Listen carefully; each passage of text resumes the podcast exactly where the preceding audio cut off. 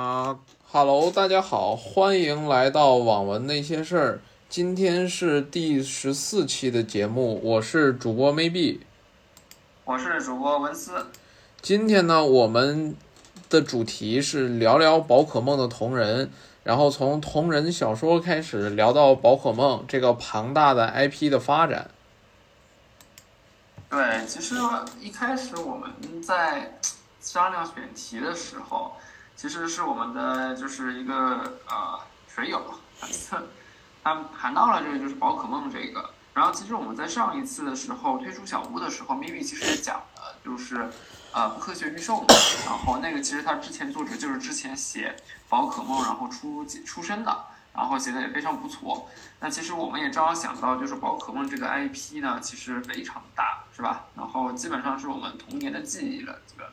那并且现在同人文，然后写的也非常多。那我们这次其实主要是讲，就是大的环节是大的两部分，就是先介绍一下，就是宝，就是关于宝可梦的一些小说是什么样子的，然后以及再衍生出来对宝可梦这个整个 IP 啊又是什么样子的。maybe 你来说一下，具体说一下呗。好，那我们就先从就比如说目前起点主流的宝可梦小说讲起，比如说它呃主流的这种小说能分成几类。啊，我这边的话，因为我看了比较多的这个同人的这个宝可梦的同人，嗯，从我的视角来看，起点目前的主流的宝可梦同人小说可以分为四类。那第一类呢是宝可梦的这个世界，宝可梦的世界观，然后 它的这个主角是从一个普普通通的这样一个联盟的训练家出发，然后结合这个精灵的培养、对战等等，呃，就这些。就是固有的宝可梦的元素作为这个爽点看点，那其中的代表作呢是《宠物小精灵之庭树》，然后《精灵世界的底层训练家》，那这些都是一些就是经典的以普通训练家的视角出发的。那第二类书呢是呃还是宝可梦的这个世界观，那它其实是以火箭队等反派角色作为切入点。主角，比如说他是一个这个，比如说算是一个孤儿，对吧？然后这个没有自己的家庭，也没有这种家庭的这种支持，只能是想发展的话，只能是加入火箭队等等这种啊路子。然后，通是一种暗黑流的宝可梦儿。那。这种的这个小说呢，它的看点其实也很明显。除了那些传统的看点之外，还有说这种心狠手辣，对吧？这种反派角色的这种魅力，它也有这些看点在里边。那这个这里边比较典型的书是《精灵之传奇训练家》，但是这本书呢有点烂尾，前面还是很好看的。第三类呢是宝可梦的世界观。那穿越了某一个知名的游戏角色，比如说我们都熟知的这个宝可梦动漫的主人公小智，穿越到傻东西智爷的身上。但是其实目前这类作品的话，其实你这么写，它的这种局限性是很大的。就是你按照小智就那种傻憨憨的性格，你写下去其实是很难去取悦读者的。所以其实目前在这种穿越知名游戏，就是知名的这种剧情角色的。这个这种作品目前其实没有看到特别好的作品，呃，应该大家也都知道这么写是很难的，所以应该没有，我也没有看到有多少写手去往这上面写。那第四类啊，你说？等一下，这边就是，呃，我好奇就是说，所以说像直接穿越到小智啊，或者是。呃，比如说刚刚这种就第一代的人上面的话，它是非常有局限性的，是不是？就是相当于我穿越到了一个已经有自己一个固定人设的一个地方，然后这种时候，其实呃，读者或者是那些观众早就已经对这个角色已经有固有的一些标签了。这时候，比如说他用什么样的精灵，他用什么样的性格，如果你这时候再去改他的话，其实特别难，是这样子吗？对。就比如，咱们就以最经典的角色小智来说嘛，小智大家都知道，然后就突出一个傻憨憨嘛，就是没没没脑子，就是靠着这个主角光环一路猛冲猛干。其实你这种的话，其实你就是怎么讲呢？你如果想写这种，把它写的很出彩，你是可以从某种程度上来讲，小智就有点那种龙傲天的感觉了。就是不靠智商，纯靠这种主角光环，然后往下混，这种其实就说白了，他就有点龙傲天。然后包括这个小智，就是像什么精灵培养，然后小智的对战其实都没有什么特色，小智不懂培养精灵，然后。在这个原来的动漫角色里边，都是同行。小刚，小刚是这个培育家嘛，作为这个培育家，然后去培养精灵。然后小智的对战呢，其实也没什么特色，他突出一个没脑子嘛，他也不懂什么属性的克制，他也不懂这个特性，然后各种各样的东西都不懂。比如说他指挥皮皮卡丘，然后去对战，最经典的就是我们都把皮卡丘称之为皮神，就是经典的就是躲开。然后就把对面的技能闪开了，然后坚持住，然后皮卡丘就能爆种，然后都是这种操作，所以小智的这种文，说实话是没法看的。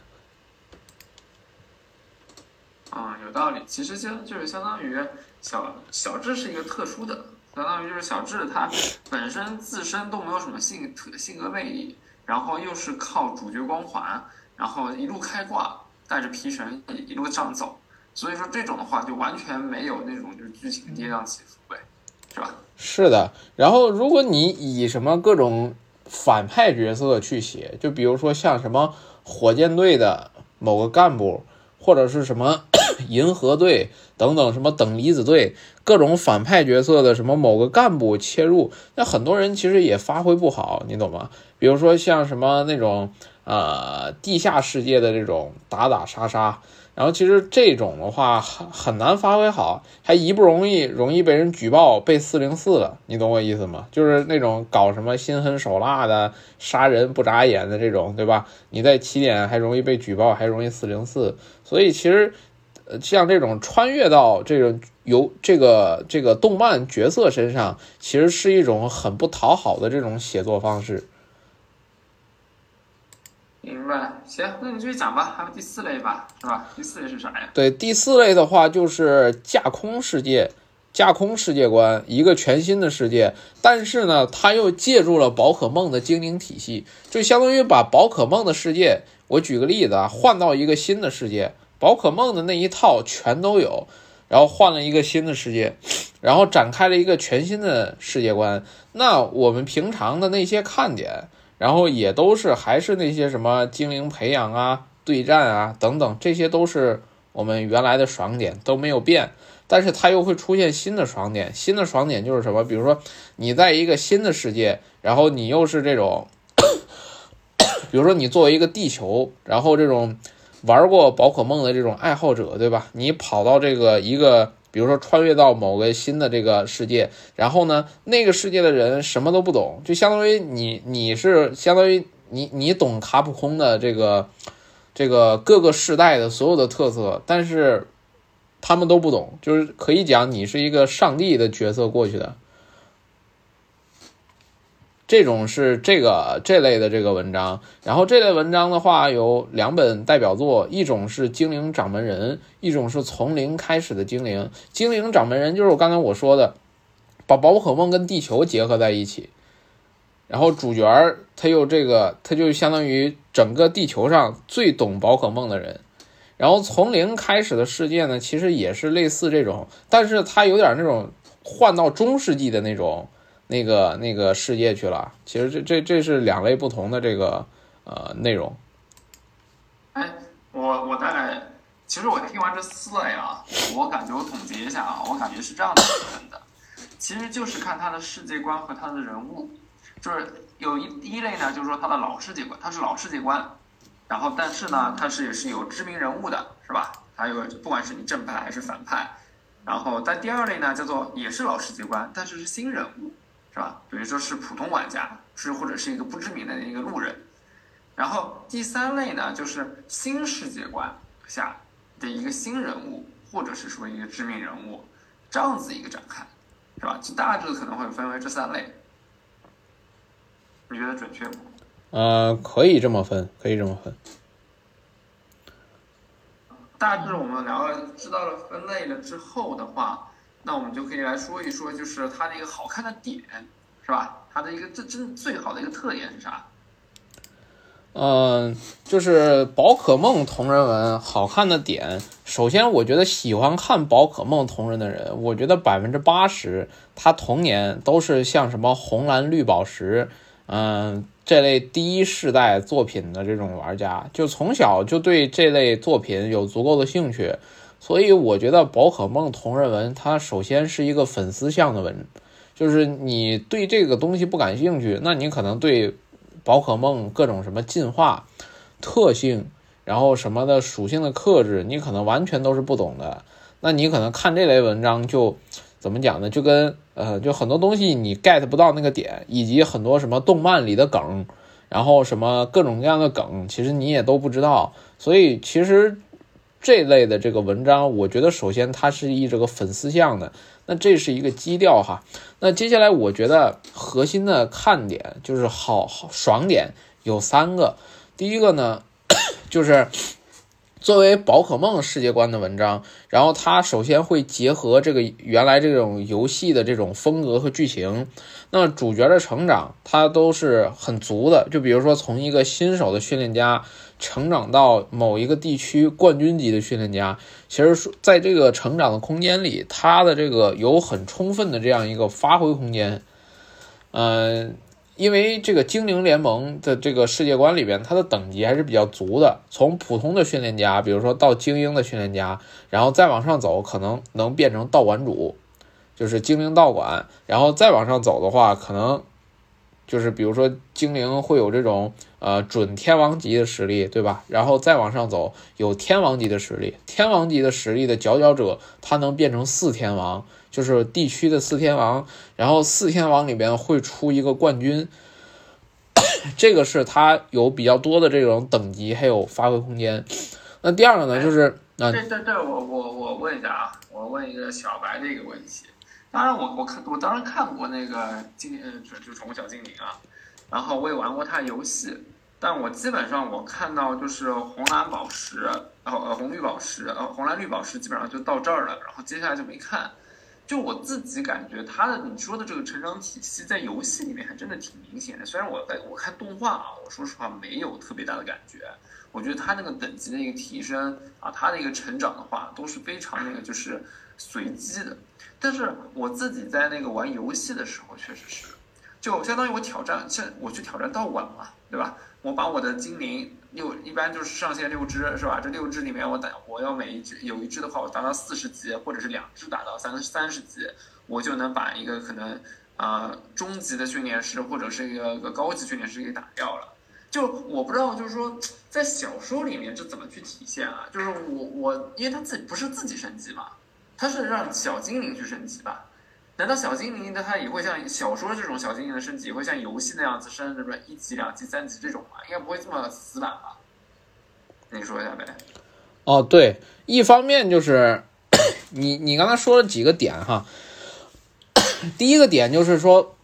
你像这个游戏，它跟动漫，它其实它相比，感觉差距会很大，对吧？呃首先，这个宝可梦的游戏它是起源于游戏，就是宝可梦的这个东西它是起源于游戏的，所以其实它的这个剧情，嗯，你是最应该尊重的是游戏。然后其次呢，它的这个宝可梦的动漫，它其实是为了面向这个小孩儿的，它其实这种动漫是提供给儿童的，所以你会发现这个动漫里边有很多就是说没有体现出搞实力、搞竞争这些色彩。更多的是就是一些这种比较儿童化的剧情，就是比如说这个人物角色很傻傻傻的，对吧？然后这个各种呃奇奇怪怪的剧情，然后等等。其实你你看动漫，你会发现很难看出来主角的这种等级的成长，什么各种东西其实都很难看出来。所以这个其实游戏跟动漫，我觉得是比较差别比较大的两个两个东西啊。然后，另外第二个问题就是在小说里怎么去判断这个精灵的成长？嗯，一方，我们一般判断精灵的成长有有有几种方式哈。一种呢，就是这个你的这个精灵，比如说能够一直进化嘛，对吧？一般来讲的话，这种比如说二段进化、三段进化，那可能一般能完成三段进化的，可能就会成为一个精英训练家了。就其实就是你的那个精灵，它的这个可能已经到了进化的天花板了，对吧？那另外呢，一些判断实力的方式就是能不能去多拿好几个道馆的徽章。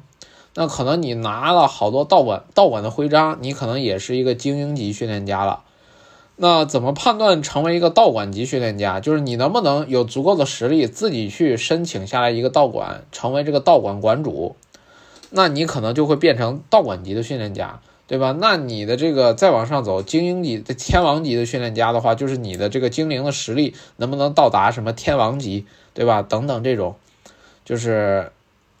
他其实。这种等级的话，没有说明说，就是精灵世界也不会说这个到什么七十级他就怎么怎么样，到一百级就怎么怎么样了，对吧？现实世界是没有等级这一说的，所以他我们的小说这种等级，他也得通过一些什么样的方式给他去做一些划定，大概是这个样子的。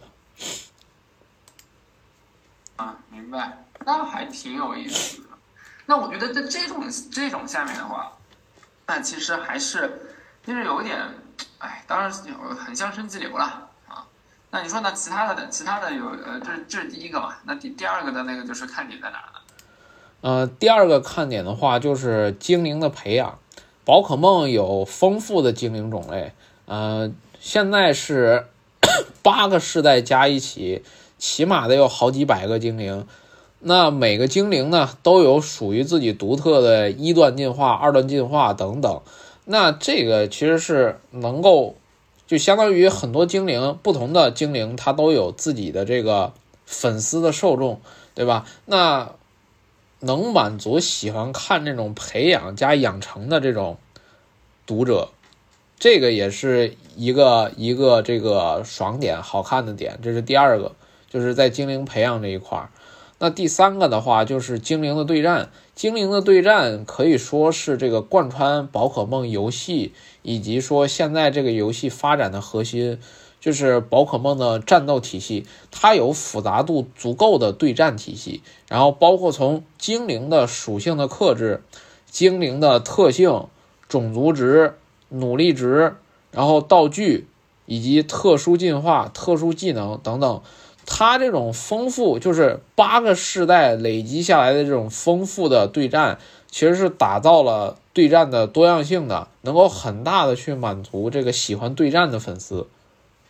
包括现在像什么斗鱼啊，然后这种直播平台，还有很多人在播这个宝可梦的这个，比如说像宝播宝可梦阿尔宙斯，以及说阿尔宙斯这一时代的对战等等的。哎这这个我倒在想啊，就是说，嗯，因为我自己玩的时候，但我因为我自己在玩游戏的时候，可能就比较菜，然后不太关注，就当然关注，就主要是关注属性这些东西，但是有些它的一些值确实是没有太关注啊，比如说，因为因为一般来讲的话，反正那个时候精灵应该只有三招吧，还不是这几招。那么打来打去就是几招，那我其实有点比较难理解，就是说这个复杂度怎么呈现出来的？就是说，首先可能第一个的话是精灵的一个就普攻，然后再是它的一个大招，是吧？三个大招，然后再加上一些道具的一些就是使用。那么其他的复杂度怎么体现呢？你你这话说的太业余了，我都对你玩玩没玩过什么红蓝绿宝石表示质疑哈。首先，游戏里边 一个精灵。限制是四个技能，它没有普攻，它攻击只能用技能去攻击。然后其次呢，就是为什么会有复杂度？就是这个每一个精灵有自己的种族值，比如说它有物攻、物理攻击值、物理防御值、特殊攻击值、特殊防御值、特防、特攻，然后还有速度。两个，我举个例子，两个精灵的对战。首先会判定这两个精灵的速度，谁的速度快，谁先攻击。那不同的精灵，它有不同的这个属性特性，还有这种这个这个这个这各种各样的这个数值。比如说，呃，我我先攻击，我是一个先攻击的精灵，然后呢，我又是一个物攻，物理攻击很强势的这样一个精灵，那我的这个技能搭配就会搭配物攻技能，你懂我意思吧？我不会去搭配那些特工的技能，比如说像这个超能系的这个这个这个呃技能，比如说像念力，然后这个意念，然后像这种这种都是特工类的技能。那物攻类的技能，比如说像什么格斗系的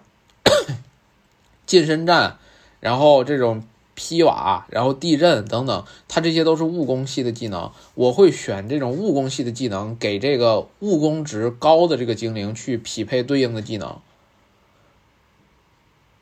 然后，假如说再配合上属性的克制，比如说我给你举个例子哈，就是现在的精灵对战，比如说一个一个队伍的搭配，它可能会搭配物攻手、物理攻击手、特攻手、特殊攻击手，还有联防的。联防的是什么？就是就是它会不同不停的切换精灵，然后去做联防，然后还有一些体系的核心，比如说像天气手。然后它会召唤天气，因为有的精灵它的特性是在，比如说在雨天悠游自如，在雨天下它的速度会翻倍，等等，有非常多样的玩法。我的精灵对战也不是很精深，好吧？啊，学习到了，学习到了。对，然后我再再举一些例子，还有什么本系的技能加持。就是你，假如我是虫系的精灵，我用虫系的技能，可能这个伤害有一点二倍的加成，这个是本系的技能加持。那假如说我这个，比如说有的这个再搭配这种，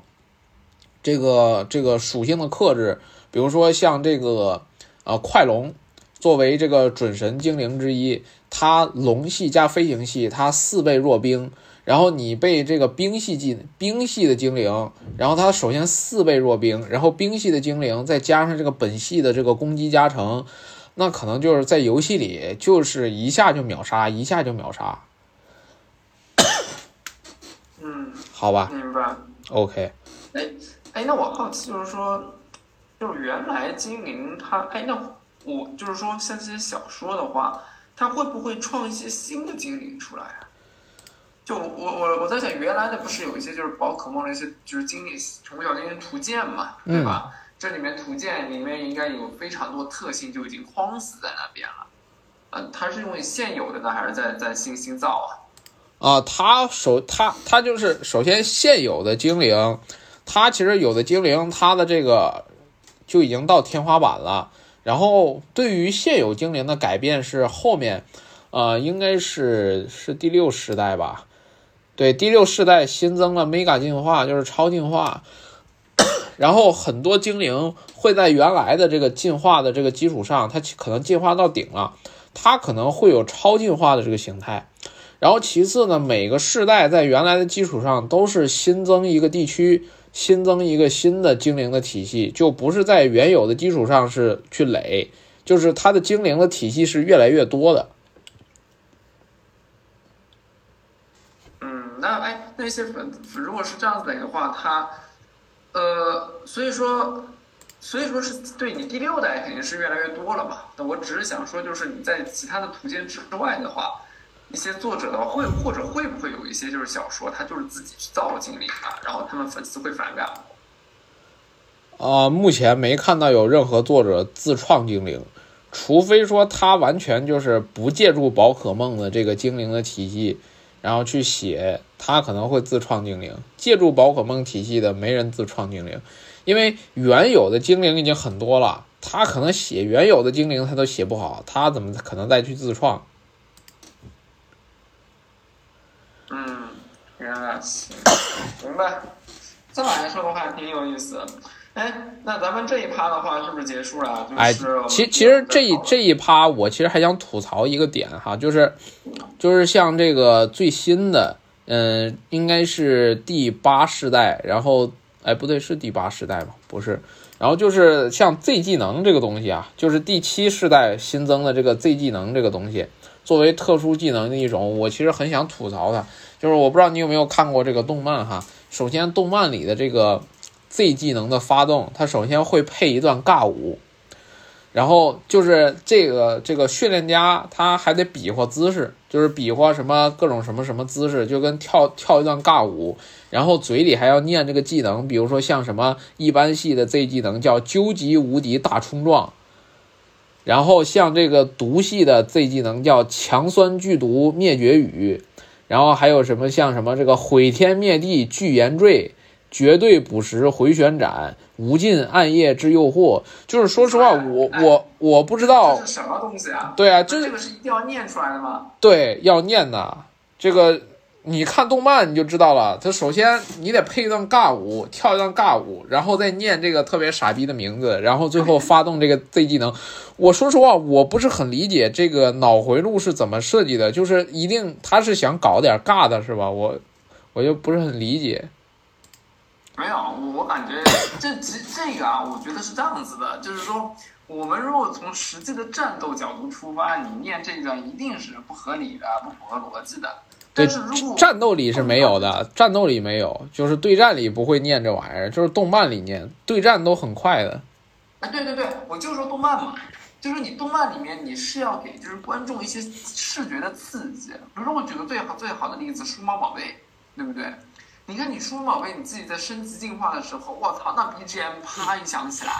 然后再是那个那个变身的一一个个东西就是服装穿起来，那他妈的，那不更更更？当然那个我觉得一点都不尬啊，但是就从本质来讲是尬，本质来讲是尬。但我觉得数码宝贝做的很好。甚至我看数码宝贝，很多时候就是喜欢看这个进化的这一段。那我只是只是觉得这个这这一段尬舞就是有点太尬了，但是这种模式我觉得还凑合。那么啊，这样子啊，那可能也有道理。行，吐槽完了，那吐槽完了，咱们就就到了那个宝可梦这个就是这个 IP 的这个东西吧行，那我们接下来就往 IP 这个上面聊吧。对，因为我 IP 我是这样子，就我刚刚说了嘛，就我只是就是看到那个第三世代，就是红蓝宝石那个火之鸡、木手工，然后水水月雨，然后那时候也玩了那个游戏，反正那个时候哦，我还那时候看漫画，我觉得特别好看，就是因为你那个时候有那个就是传奇，就是那个神话的那个就是，我都忘记那名字了，哦，盖欧卡、利空座那些嘛，嗯，那个我觉得特特别不错，就但是后来我就一直没看。啊，对，应该盖欧卡，嗯，这个古拉多、裂空座这一世代是应该是会比较火的，因为很多人应该对神兽的这个就是传说的这种宝可梦，对神兽的这个了解都局限在这个像这个古拉多、盖欧卡这上面，像什么海皇牙，对吧？古拉顿，对吧？当时在这种这个游戏里的这个名字，对吧？然后这个也是方圆地区，就是方圆地区这一世代应该是这个非常比较成功的这一个代。那你除了这一代还有其他的吗？你觉得？有啊，然后我们我们先不聊这个世代吧，然后我们先从这个 IP 的这个发展讲起来，然后就是就是宝可梦这个 IP 是怎么发展起来的，就是怎么从一个简短简短，这个这个它发展起来的历程可长着呢，还是得控制一下就是长度啊。好好好，就是怎么从一个无名小卒变成现在一个全球游戏第一 IP 的。呃，首先这个企宝可梦这个企划的来源是在一九九零年，然后呃由这个赛文奥特曼的这个狂热粉丝田田某志啊，这这个字儿我不会念哈，然后田某志，然后呃自己想出来的，当时的这个企划它名命名为胶囊怪兽，后边的话是由因为这个这个胶囊怪兽。它的这个撞名卡普空后面改为这个口袋妖怪或者说精灵宝可梦这样的说法。然后一开始这个游戏其实这个发展是很平平无奇的，就是包括这个玩法呀、剧情啊，其实它都没有什么特别多的特色。就是，呃，因为一开始的这个第一世代的宝可梦还非常少，精灵也很少，培养也培养不出来啥。剧情也没什么剧情的特色，整整个游戏可以说是平平无奇。后面呢，它火起来是借助漫画加动漫加电影三三个要素变火的。呃，一开始宝可梦的这个第一世代这个游戏出来啊，打日本的这个打分机构发米通给出的是二十八分的打分低分，然后另外一家打分机构就是常见的这几家 IGN 给出了满分，然后后面的话像什么呃连载漫画宝可梦皮皮传，然后这个让宝可梦这个 IP 先被很多人的知道，然后后面呢又依靠着这个。呃，宝可梦的动漫，去获得了这样一个很成功的这样一个传播，然后就是宝可梦动画的第一集，然后马上就在九七年马上就火了，并且呢，在这个三十三集的时候，然后借助火焰宝可梦的这个大赛跑，创下了这个宝可梦动画史上至今为止最高的这样一个收视率。然后呢，在同年的十二月十六号。然后第三十八集这个多边兽这一集，然后还搞出来一个，就是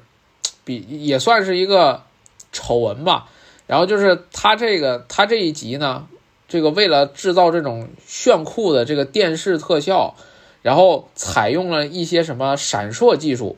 那这些在屏幕的冲击下，然后把很多这个小学生。对小学生造成了效果拔群的伤害，把很多小学生搞出了这个光敏性癫痫症的这个症状，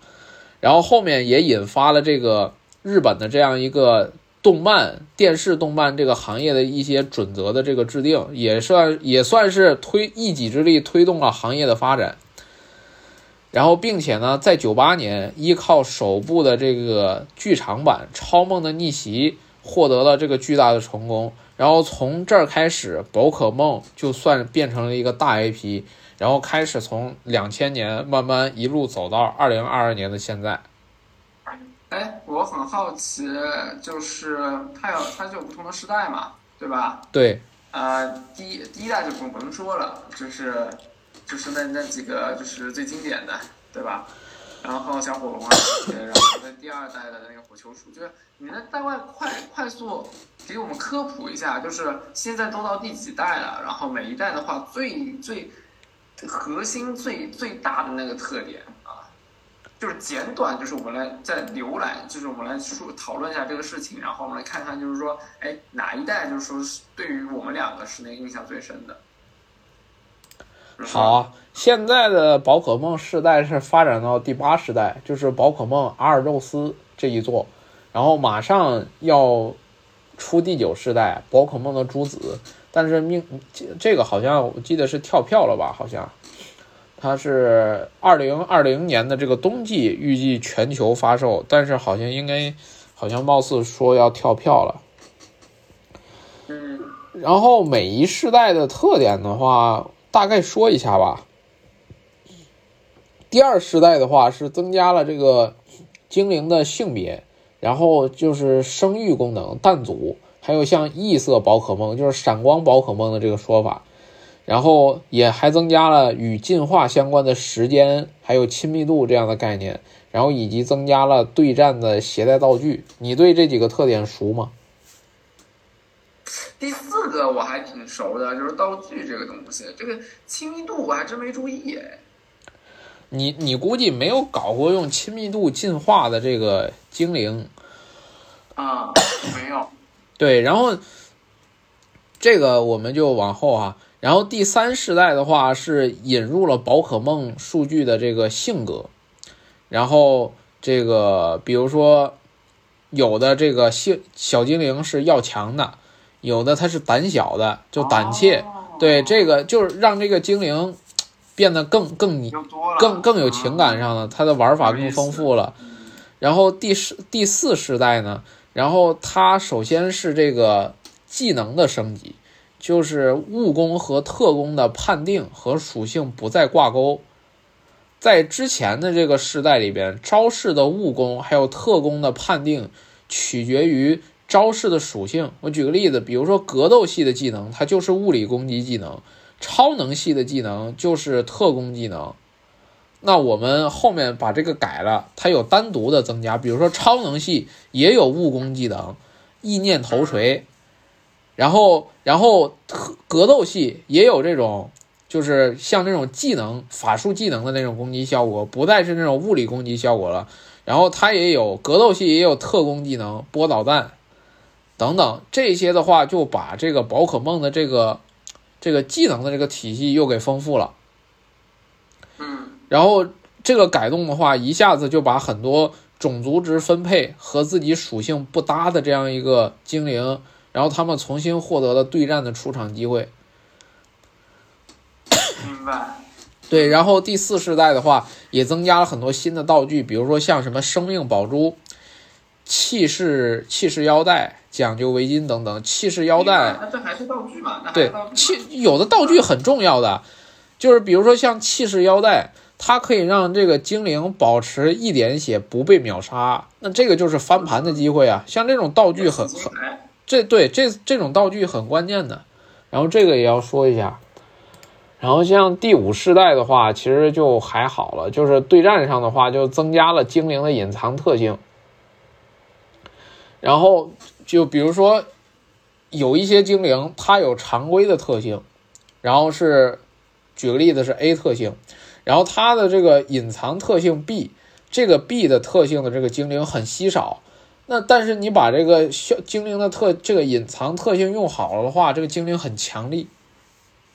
嗯又增加了这个精灵的这个玩法。然后第六世代的话，就是有了翻天覆地的变化，就像我刚才讲的，一个是新增了超进化，增加了 mega 进化，一个是新增了妖精属性。妖精属性什么叫做 mega 进化呀？mega 进化就是它它就是叫 mega 进化，其实它就是再进化一次，嗯让这个精灵短暂的再进化一次，然后呢，特性新重新再超级进化的精灵，它的特性属性值又发生了改变，就是说你让又又给很多精灵很多上场的机会嘛，其实它就是相当于增加了这种东西，就是增加了这个每个世代的对战的玩法丰富度。嗯然后还新增了妖精属性。妖精属性很值得说一下，就是因为在第六世代以前，龙系的精灵就是最强的，就是很多的这个神兽都是龙系的。但是呢，妖精属性有个很 bug 的这个特点，它免疫龙属性的攻击，就是龙属性你打在妖精身上是免疫的，你懂我意思吧？那嗯这个基本上就是对整个的这个对战生态整体出现了巨变。然后这个第六世代这是个非常大的改变。然后第七世代的话是这个增加了 Z 招式，就是像什么什么超级无敌大冲撞这些玩意儿。然后第八世代的话就是极巨化的对战，极巨化就是让你这个精灵变得特别巨大，血条也翻倍。然后这个带来的好处是什么？就不会说就是因为什么属性克制啊等等，出现精灵被一招秒杀的情况了。嗯，对，这个也是对对战的影响。我刚才说完这八个世代，你觉得哪个世代你最熟啊？我自己已经对第三个最熟了，啊第二、第三其实我都比较熟啊，第二、第三是比较熟的。就是嗯我我印象最深的啊，就是说就是那个传说的那个，我记得第二个是那个是那个就是呃凤凰，然后是呃就是那三只那个水军啊、雷公什么的，然后第三代的话，我说实话，我觉得我最喜欢第三代，其实说实话，就是因为他我当时其实是看漫画，然后不单单是看动漫，然后漫画里面的话有那个。呃，其实有点像拯救世界一样子的，就是当时我把就是古拉多，然后猎空座这些都拯救出来了之后，然后又有两个大的嘛，然后来，嗯，你呢？我对每个世代都很熟悉。你就说你最喜欢哪一个？咱不是不不不熟悉，就是最喜欢哪一个？我最喜欢的世代肯定还是这个第一个世代啊，第一世代就是我从小玩的这个红蓝绿宝石、红宝石、啊红绿蓝这些，像什么小火龙、妙蛙种子、杰尼龟、皮卡丘这一座，这个是我最喜欢的，也是最经典的这一座。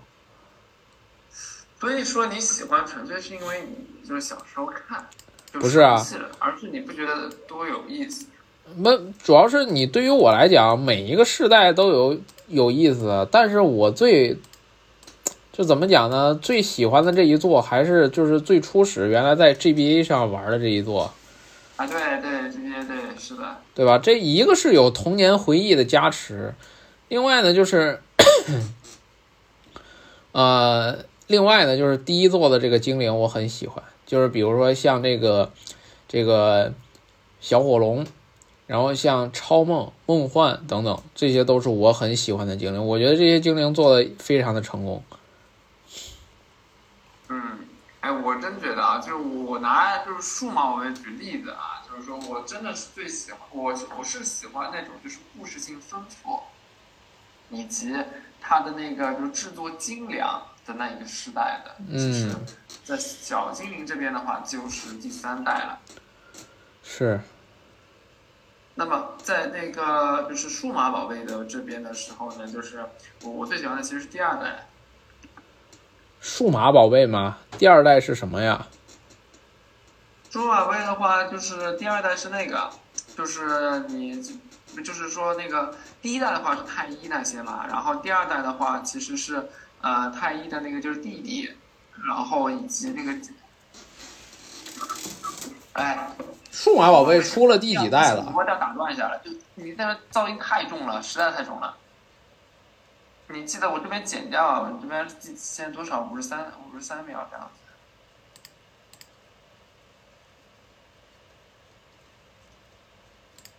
嗯，停一下，十三秒，五十三分钟剪掉。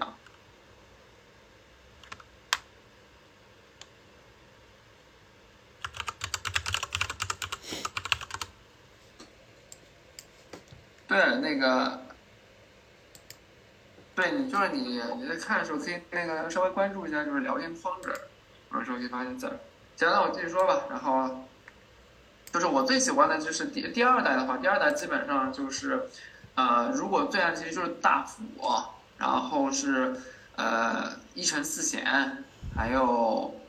还有就是八就是加二是吧？八神光这些。然后说我说这个你人们一可能不知道，就是说最人的 V 仔兽，然后八达兽、虫虫兽那些，就那个它的进化就是它是根据自身，它也是那种勇气，然后徽章这样子去进化嘛。然后我觉得那一步的话，其实你就是就是它的那个进化就做的非常炫酷，然后跟第一代还是不太一样。所以说我我是觉得最喜欢这个，包括就是在小精灵这儿也是一样的，就是我是觉得第三代的话。就是你在神兽这一层面的话，我觉得做的最酷，而且它的神兽的那个就是结构非常复杂嘛，它不单单是就是一门那么几个。你觉得你你自己呢？你自己最喜欢的？嗯，其实这个宝可梦的这个这个世界里边啊，它其实呃从这个每一个世代，它的故事结构都是主角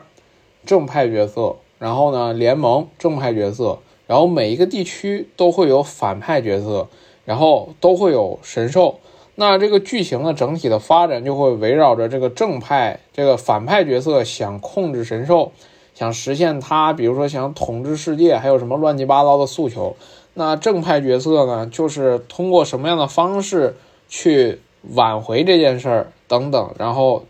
其实每一个世代都是这样的这种剧情体系。然后，你要说神兽有没有特别喜欢的话，你其实也没有说特别喜欢的神兽啊。我觉得神兽都差不多，但是会有很帅的神兽。就我会很喜欢这个这个，呃，第几世代来着？应该是应该是哦，对，第四世代就是莱西拉姆和杰克罗姆，还有裘雷姆这一世代。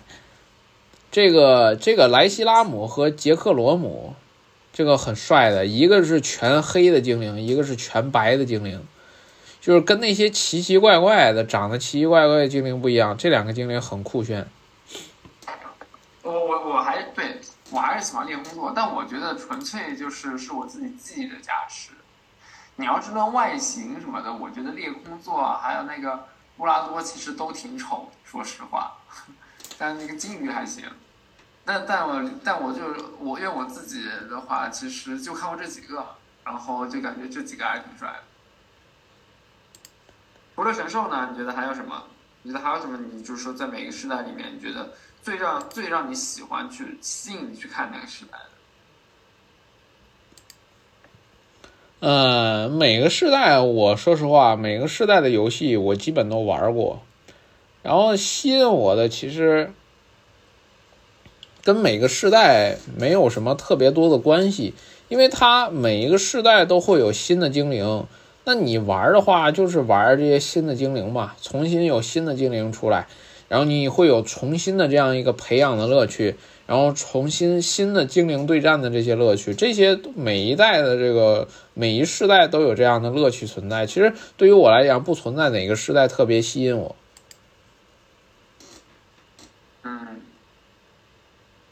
嗯，但是我觉得你是因为就是说你每个世代都特别喜欢，所以说反而就是会有这种你挑不出来一个的感觉，对吧？哎，那我问一下啊，那你说他不是马上到第九了吗？在第九世代了，对吧？你有没有感觉，就是说，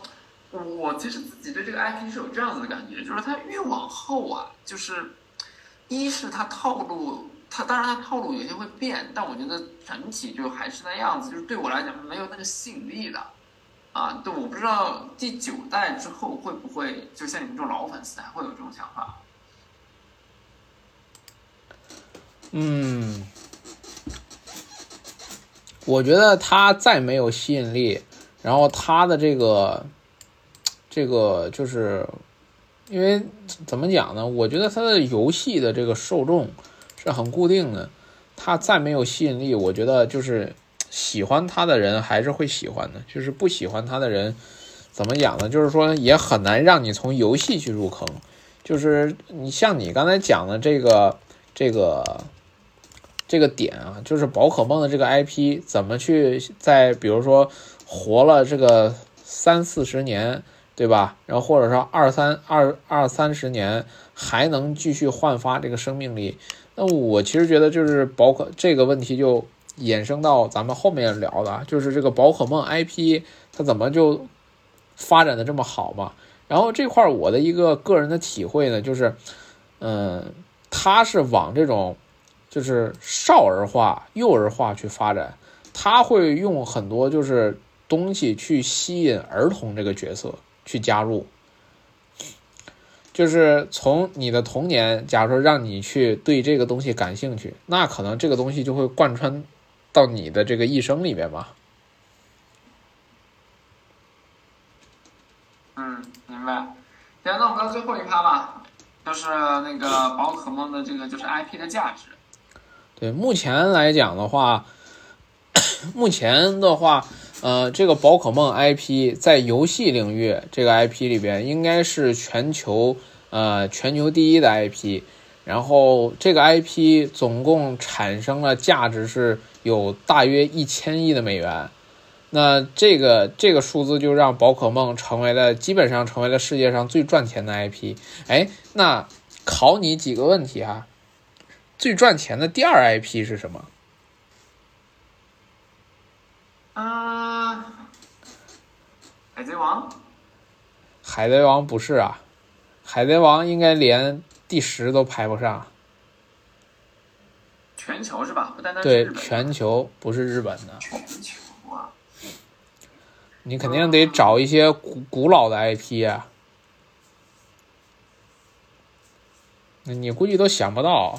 真不知道，你说吧。是 Hello Kitty。哦，Hello Kitty 啊。对你没想到，想想不到吧？Hello Kitty 会是全球第二值钱的 IP。哎，有意思。我跟你说，我之我我你说到这个，我就想起来一个东西，就是我之前跟你说的，就是咱们之前聊那个不科学预售的时候，其实就说到过，就是说不科学预售，如果这个 IP 要去开发的话，它就一定要去，它就一定要去走那个就是衍生品的那个路线。嗯。就是衍生品的收入，在一个 IP 开发里面，一般是最大头的。一般靠挣钱就是靠衍生品来。你光靠卖视频版权或者是游戏游游戏改编性还挺大的，但是呃，我第一的一定是衍生品。那么其实就是刚呼应你说的这个，为什么宠物小精灵和 Hello Kitty 它居然是第一和第二的那个就是挣最挣钱的 IP，其实就是它的那个手办啊，我不管是文具也好，还是抱枕也好。其实它的那些周边啊，是你辐射区域最广的。基本上，如果我一个人不看动漫，但我也知道 Hello Kitty，